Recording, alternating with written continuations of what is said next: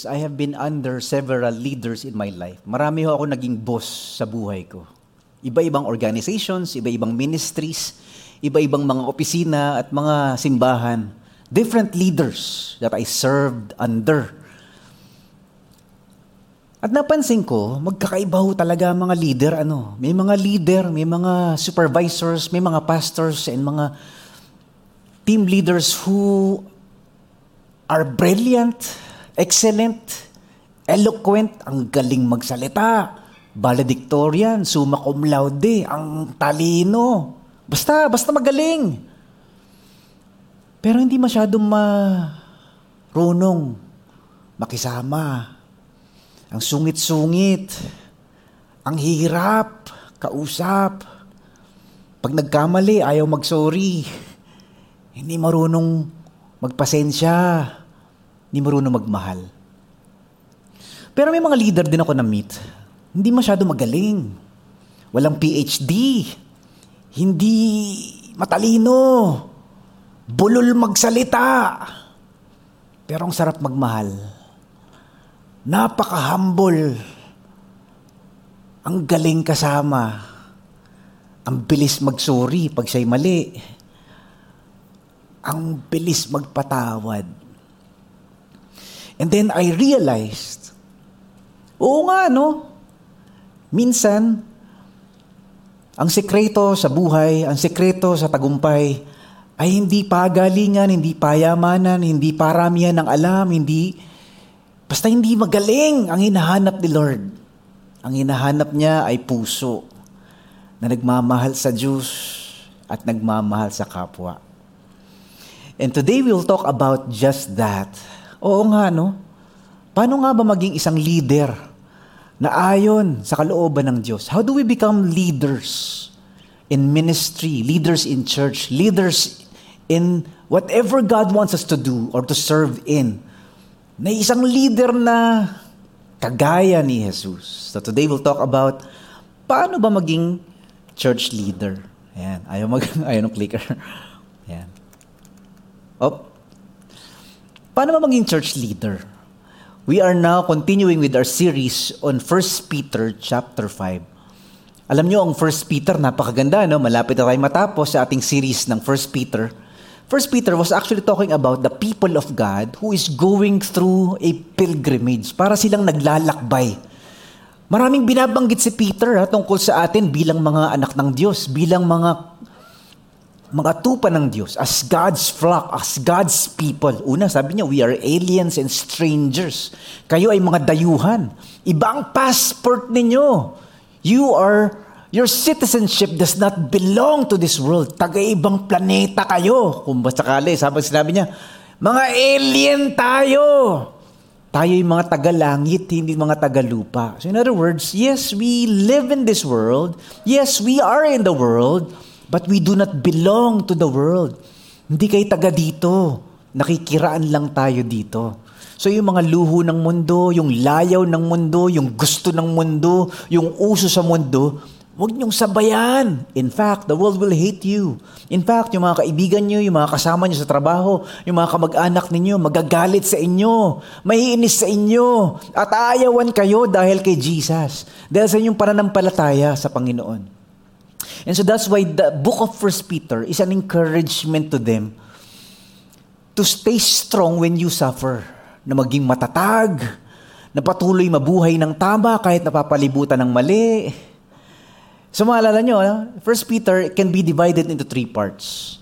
First part is, ayaw nung clicker sumunod sa akin, patulong na lang, sir. First part is about our salvation in Christ. No? Yung, yung chapters 1 to 2, na tayo daw ay niligtas na, tayo ay binago na, na tayo ay pinatawad na. We now belong to a different kingdom. We now belong to a different citizenship. Iba na ang tahanan ninyo, iba na ang bahay ninyo. Yan, that's chapters 1 to 2. Pagdating ng chapters 2 to 3, partly, sinasabi doon na dahil kayo na kay Kristo na, you submit to Christ. Yan, our submission to Christ. Sundan nyo si Jesus. Magpasakop kayo kay Jesus. You live your lives to honor Jesus Christ. And then, First Peter ends in chapters 3 to 5 explaining why there is suffering in this world. Kahit daw tayo ay nagdurusa, dahil tagasunod tayo ni Jesus, ganun talaga. Kasi kung si Jesus dinuraan, minura, tinakwil, nilaglag, tinraidor, ikaw din. Dahil si Jesus sinusundan natin, pagdadaanan din natin yung pinagdaanan niya. Ah, and so, it highlights our suffering for Christ. And so that is why 1 Peter chapter 5 talks about while we go through suffering in this world, we need leaders. Yon. Kailangan natin ng mga shepherds na gagabay, tutulong, aagapay sa atin, kahit tayo ay dumadaan ng matinding mga pagsubok at pagdurusa sa mundong ito. Amidst our suffering and our pain, and the persecution that we go through. Yan, that's First Peter, ha? the persecuted exiles, the pilgrims who go through suffering. Pag binabash ka dahil sa Bible, pag kinakancel ka dahil kay Jesus, pagka inaayawan ka at kinagagalitan ka ng family mo dahil mahal mo ang Panginoon, you need leaders. You need mentors. You need disciplers. You need spiritual guides. And so 1 Peter chapter 5 gives us ano ba ang criteria at requirements at mga responsibility ng isang leader ng church? Yung bang pag may inaakay ka sa Panginoon, what are the qualities that you need to become a good spiritual leader, a church leader? Tandaan nyo to, nung tayo daw ay nagtiwala sa Panginoon, whoever trusts Christ becomes part of God's flock. Naging bahagi tayo ng katawan ng Panginoon. We are now God's people, God's flock. As people of God na napapalibutan ng mga pagsubok at pagdurusa sa mundong ito, kailangan natin ng mga good shepherds who follow the good shepherd. Oh, ang ganda ha? Yung mga pastor at mga leaders, mga deacons, mga volunteers, mga church leaders, tayo daw ay mga shepherds who follow the one who is actually the good shepherd and who take care of God's people. So today we'll be ask, ask, answering the question, how can church leaders take care of God's people. Paano nga ba ang pag-alaga sa mga anak ng Diyos kung ikaw ay leader? Hey, some of you are currently church leaders. You are volunteering in ministry. You are serving in a ministry. Or you are helping the church in whatever capacity you're a church leader. But some of you, you are aspiring to be a church leader. Ah, Pastor Mike, gusto ko rin mag-volunteer. I'm just looking for the right time. Ah, Pastor Mike, gusto ko rin mag-serve sa church. I'm just waiting for the right moment or the proper ministry for me that fits my talents and my giftings and my passions. Or some of you are saying, Pastor Mike, gusto ko rin mag-lead, gusto ko rin mag-help, gusto ko rin mag-serve.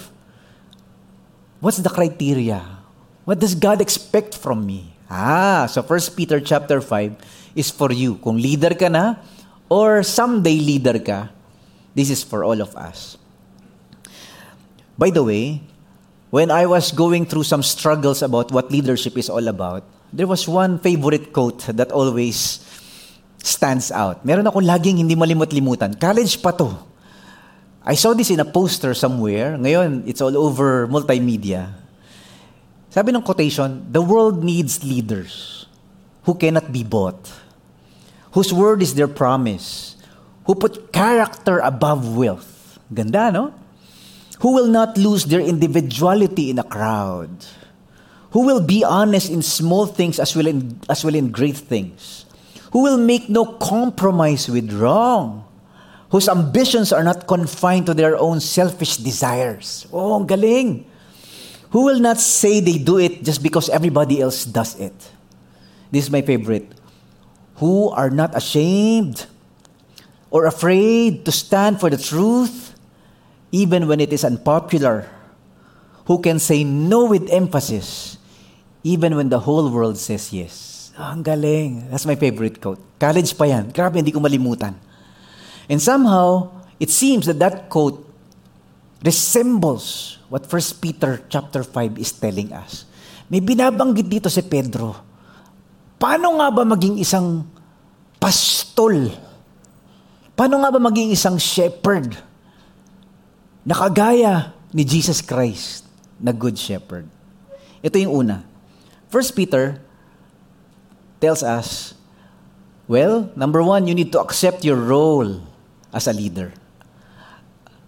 Kailangan daw makilala mo ang sarili mo, hindi bilang boss o, o bilang isang bisor o isang napakataas. Kasi ganun ang panan panuntunan ng mundo, no? The world's standard of leadership is ikaw yung pinakamagaling, ikaw yung pinakamatalino, ikaw lagi ang tama, eh di wow, lahat na sa'yo na. But First Peter somehow reverses the world's expectations. Ang expectation ni Peter is, we become shepherds. Yon, so yun yung number one. No? You are expected to be a shepherd. Ah, iba yun ha. That's a different metaphor. Kasi ang metaphor ng mundo sa leader eh, di ba? Pag sa election sa class, o election sa barangay, o election sa sa national election, ang hinahanap natin yung pinakapogi, pinakamaganda, pinakamatalino, pinakamagaling magsalita, pinaka mabango ang pangalan. But the Bible somehow portrays the imagery of a humble servant like a shepherd. Tingnan nyo. Sabi ni Peter, gusto kong i-encourage yung mga leader sa church. Please, Alagaan niyong mabuti ang mga taong pinagkatiwala sa inyo ng Diyos. Gaya ng pag-aalaga ng isang shepherd. Ah, there's the word. Shepherd. Sa mga tupa niya. To the elders among you, I appeal as a fellow elder, be shepherds of God's flock that is under your care, watching over them. Ah, ang ganda! Parang sinasabi ni First Pete, ng, ni Apostle Peter, na ang role ninyo talaga ay hindi bossing hindi, ang role nyo talaga ay hindi tyrannical dictator na kayo lang ang may alam, kayo lang ang magaling. Ang role nyo talaga ay mga pastol, shepherds. Actually, the word he used for elders is the word for pastors. Of course, all of them are elders, but some elders are teaching elders or pastors, or they are elders who are non-teaching. Yan, ano? So yun yung ginamit niya. I appeal to you, I encourage you, kayong mga elders, alagaan nyo, parang mga pastol, yung tupang pinagkatiwala sa inyo ng Diyos.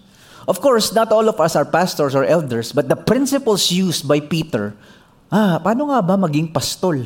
Paano nga ba mag-alaga ng tupa? We can use that in whatever leadership capacity God has given us to the church. Nalala ko minsan, di ba? Wala nang pastol masyado dito sa Metro Manila, ano? Pero pag pumunta ka sa probinsya, ang daming pastol. Nagpapastol ng baka, nagpapastol ng manok, ng bibe, nagpapastol ng kambing, nagpapastol ng tupa. Ano pa mga pinap... Ang daming pinapastol. Nagpapastol ng mga bata. Joke lang. So, ang pastol daw ho, medyo iba, iba ang function niya, no?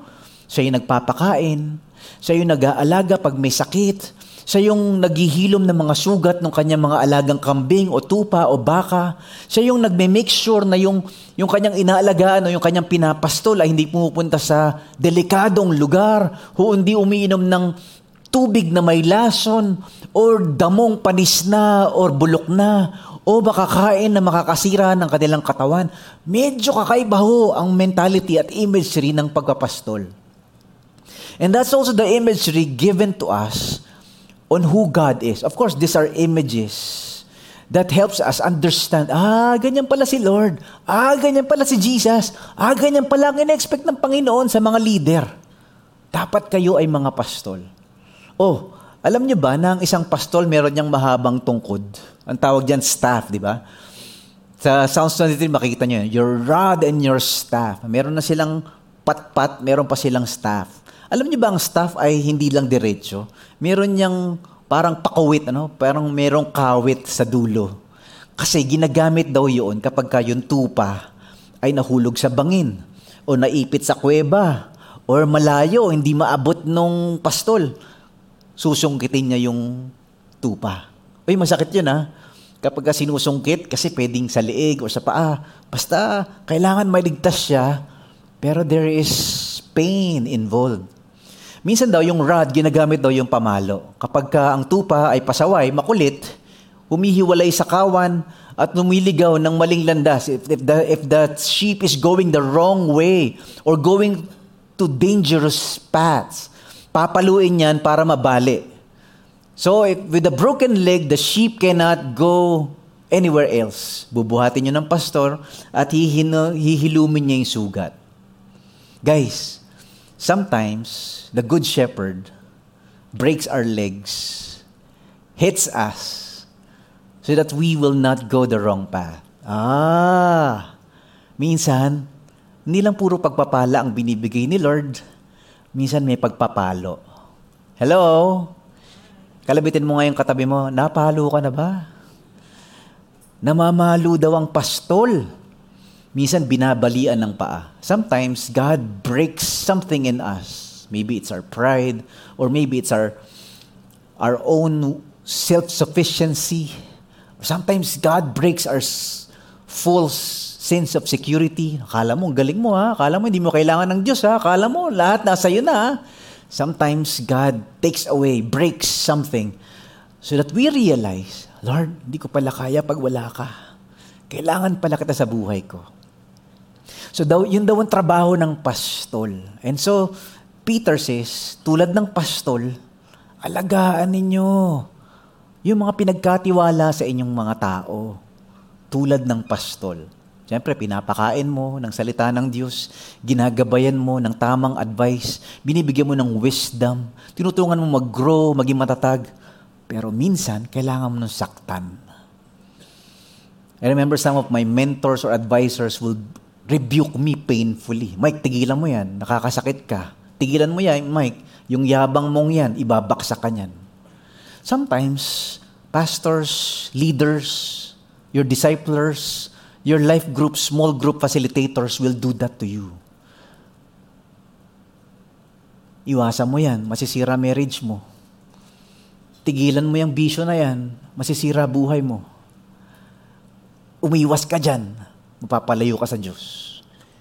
Masakit, minsan you resist. No? Ayaw mo makinig kasi gusto mo pa rin yung gusto mo. Yun ang role ng shepherd. Yun ang role ng pastol may pagpapalo. Hello?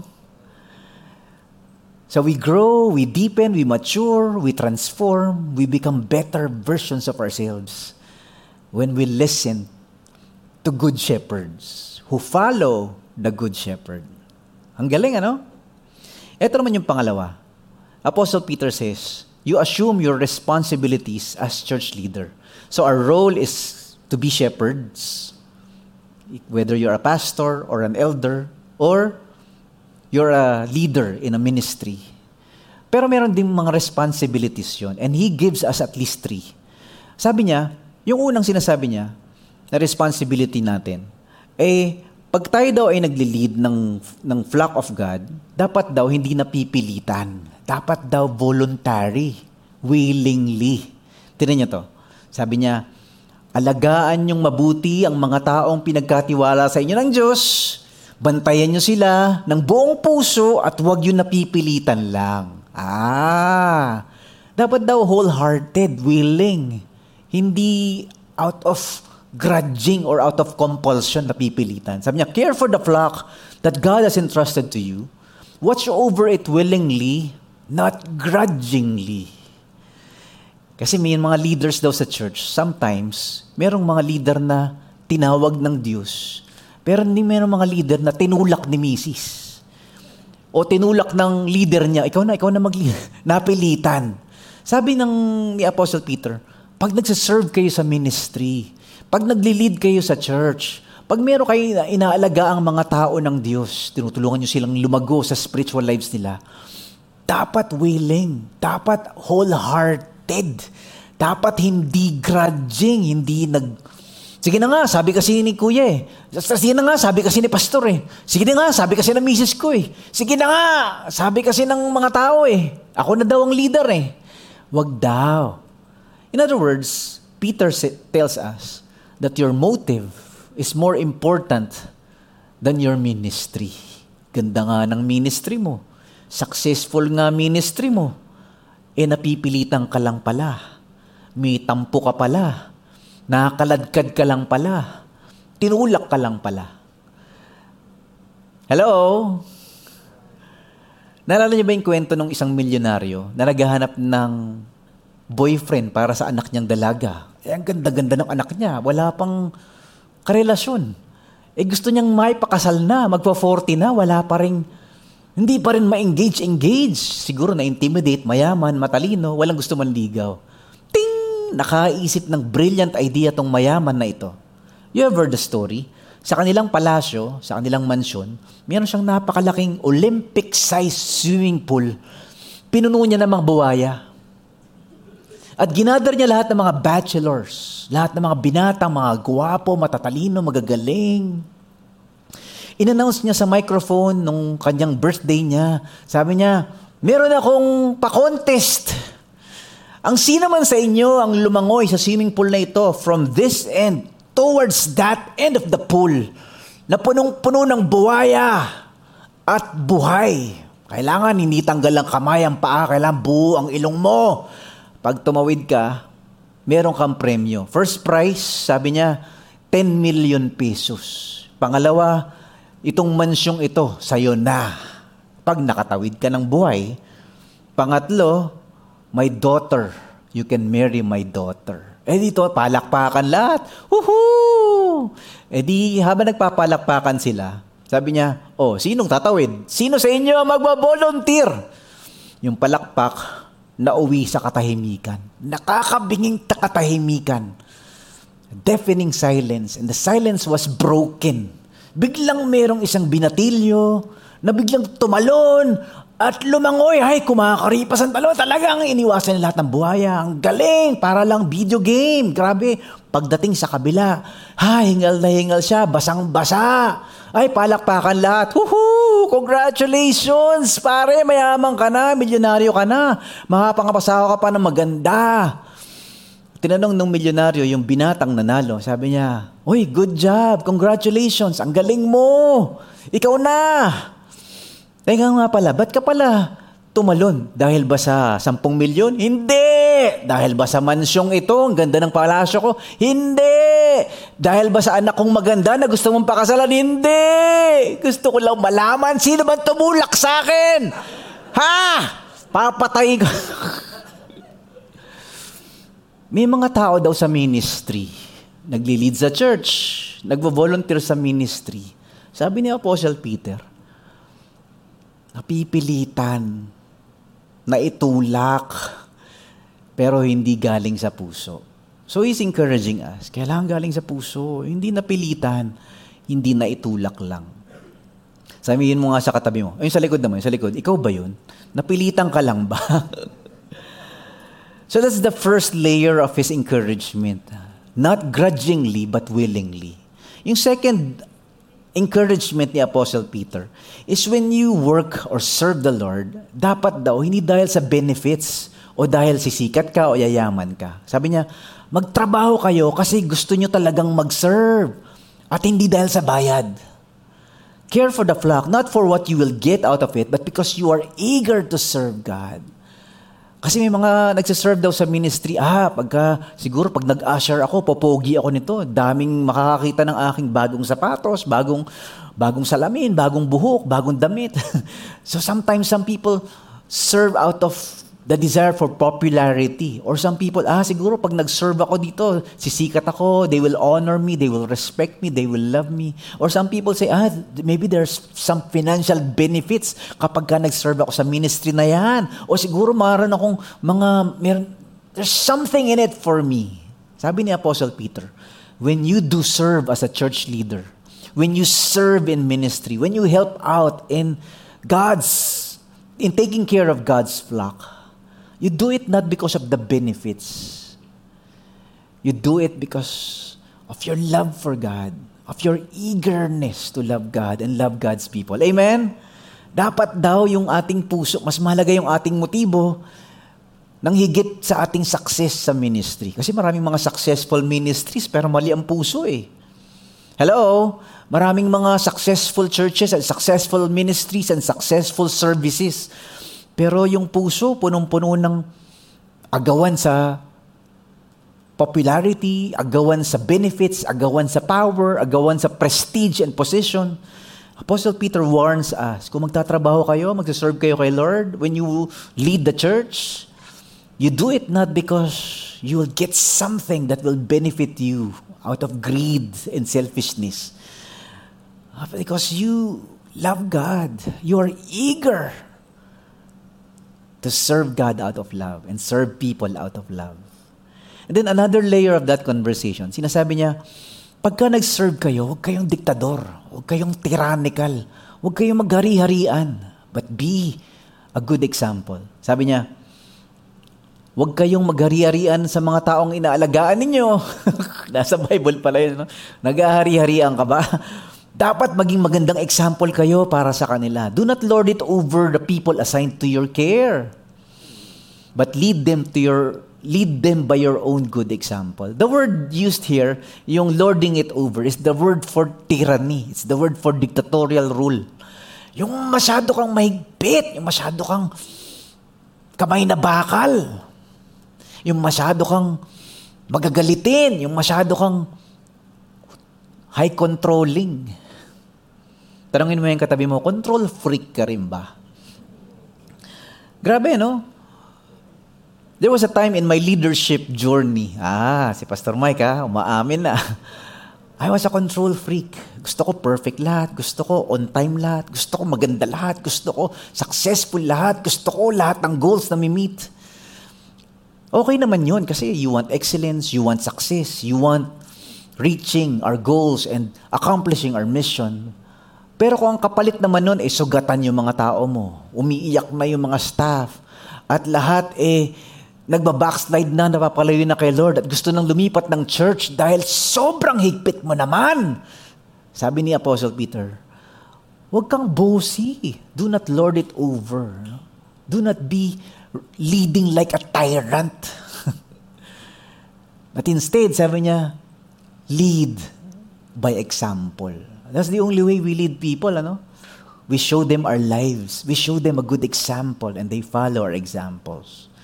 We, lay, we lead by love, not by control. Yon. No? So, this is so amazing, ano, na kahit na hindi ka pastor, kahit hindi ka elder sa church, we are all learning what it means to be a leader. Naalala nyo ba, nung time na namimili ng bagong hari ang Israel, di ba? The prophet Samuel was looking for the next king. Eh yung papalitang king, eh matangkad, guwapo, matipuno. Parang lagi yata sa Anytime Fitness, si King Saul, talagang grabe, mukhang hari talaga. So si si Prophet Samuel, naghanap siya ng kailangan mas gwapo, kailangan mas matangkad, kailangan mas maganda kay Saul. So he was looking for someone who is fit to be a king. What did God say? Sabi niya, men, they look at the outward appearance, but God looks at the heart. Oh, that's leadership 101 for all of us. Hindi patalinuhan, hindi pagalingan. Pagandahan ng puso. Yung puso ng pastol na handang mamatay para sa tupa. That's the good shepherd, right? He's willing to lay down his life for the sheep. Kung Jesus, hari, hinugasan ng paa ng kanyang mga tagasunod. Tayo din hindi payabangan. Kung si Jesus, hari, naglingkod, parang karpintero ang buhay, hindi mayaman, hindi sikat, hindi magaling. Tayo din. Binato, minura, dinuraan. The path to greatness is down. When we go down, when we go to the lowest, when we serve the least, when we are not famous, when the spotlight is not on us, when there are no benefits or rewards. Ah, that is how you know you are leading God's way. A shepherd. Ito naman yung pangatlo. Apostle Peter gives us a reason. You need to affirm your reason. Bakit nga ba ako nagli-lead? Bakit nga ba ako nagsiserve? Affirm your reason as a church leader. And Peter was telling us, at talagang dahilan, bakit kayo naglilingkod?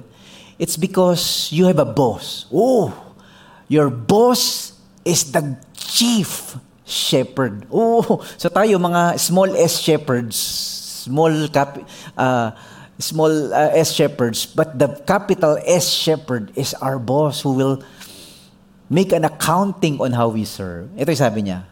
Pag dumating na ang pinaka-leader ng mga shepherd, ayan na. Second coming, you know, when Jesus comes back, tatanggap kayo ng corona na walang kupas ang ganda. Sabi niya, and when the chief shepherd appears, you will receive a crown of glory that will never fade away. That's amazing, ano? Peter is aligning our hearts. Oo nga, I'm not the boss. This church, this ministry, and this flock, these people, I do not own them. I am not the master over them. There is a master who I submit to and I report to. Meron palang bossing talaga si Jesus Christ. Meron talagang pastol talaga na pastol naming lahat. Kami ay mga malilinggit na mga pastol. We are under shepherds. Serving the one who is the good chief shepherd himself. And so parang naitatama yung ating puso. Ano? Ah, hindi mo yan church. Hindi mo yan ministry. Yung life group na yan, hindi sa'yo yan. Yung ministry na yan, hindi mo pagmayari. Kay Jesus yan. Yung church na yan, kay Jesus yan. Wag mong, wag mong akuhin. Yan. Ano? So Peter is aligning our hearts. The reason why you serve is because Jesus Christ is your boss. Jesus Christ is our master. And then he says something very, very interesting that we don't actually talk about a lot. He talks about a crown, a reward. Pagtapat ka raw na naglilingkod bilang pastol, bilang leader, ng ministry at ng church, He gives a reward. Sabi niya, number four, anticipate your reward as a church leader. Ha? May reward. May reward. Faithfulness is rewarded by God. By the way, alam niyo ba that our salvation is free? It's given by grace through faith. That means we all go to heaven because of our trust in Jesus Christ. Libre ang langit kasi si Kristo ang daan patungo sa langit. Binayaran niya na eh. So no religion can save us, no good works can save us, no amount of faithfulness or obedience can bring us to heaven or give us eternal life. Ang tanging nagbibigay sa atin ng kapatawaran at ng buhay na walang hanggan at kasiguruhan sa langit ay dahil si Jesus. The ticket to heaven is Jesus Christ. Actually, it's a very, very expensive ticket.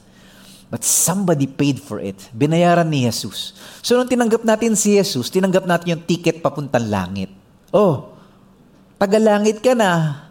Papunta ka na ng langit dahil nasa iyo si Jesus. But for those who are faithful, oh, there's another layer in our journey, ha? One layer of our journey is we are secure, 100% sure going to heaven. But another layer is when we serve faithfully may reward na nagaantay sa atin. Not only are we given eternal life for it, to, to be with God in heaven for eternity, we are also given crowns when we serve. Ito ngayon ang tanong. Yung iba sa atin kasi hindi nagsiserve. Yung iba sa atin hindi faithful. Pagdating sa heaven, merong awarding ceremony. Some are given So many crowns. Daming crowns. Kasi nag-serve sa church. Nag-lead ng discipleship. Maraming dinala kay Lord at na-born again. Maraming ginawang ministry para maraming makakilala sa Diyos. Ang daming crown. But some of us did not do anything at all. Pagdating sa heaven, yes, nasa heaven ka nga, welcome. Yes, pare, we made it. Thank you, Lord, for your grace. Of us have no crowns. Ito, the Apostle Peter says, pag dumating na ang pinaka-leader ng shepherd, tatanggap kayo ng corona na walang kupas ang ganda. The chief shepherd appears, you will receive the crown of glory that will never fade away. Amazing, ano? Ano ba to Pastor Mike, mga crowns na ito? See, the believer's crowns are many. Iba-iba pala yan, ha? Some crowns are entitled the imperishable crown. Ito naman yung kapag ka you lived a disciplined life. Oh, that means you pursued holiness instead of sin. Oo nga, papunta kang langit, pero yung buhay mo ba? Buhay langit o buhay impyerno? Ayan, so, so parang how do you live out your citizenship? Iniwasan mo na ba yung mga bisyo mo? Tinanggal mo na ba yung mga relasyon mo na hindi ayon sa kalooban ng Diyos? Binago na ba yung ugali mo na mali? Yan, so, so yes, papunta kang langit, you are secure for eternal life, but did you live a disciplined life? Meron palang crown yan, ha? imperishable crown. Next crown is the crown of rejoicing.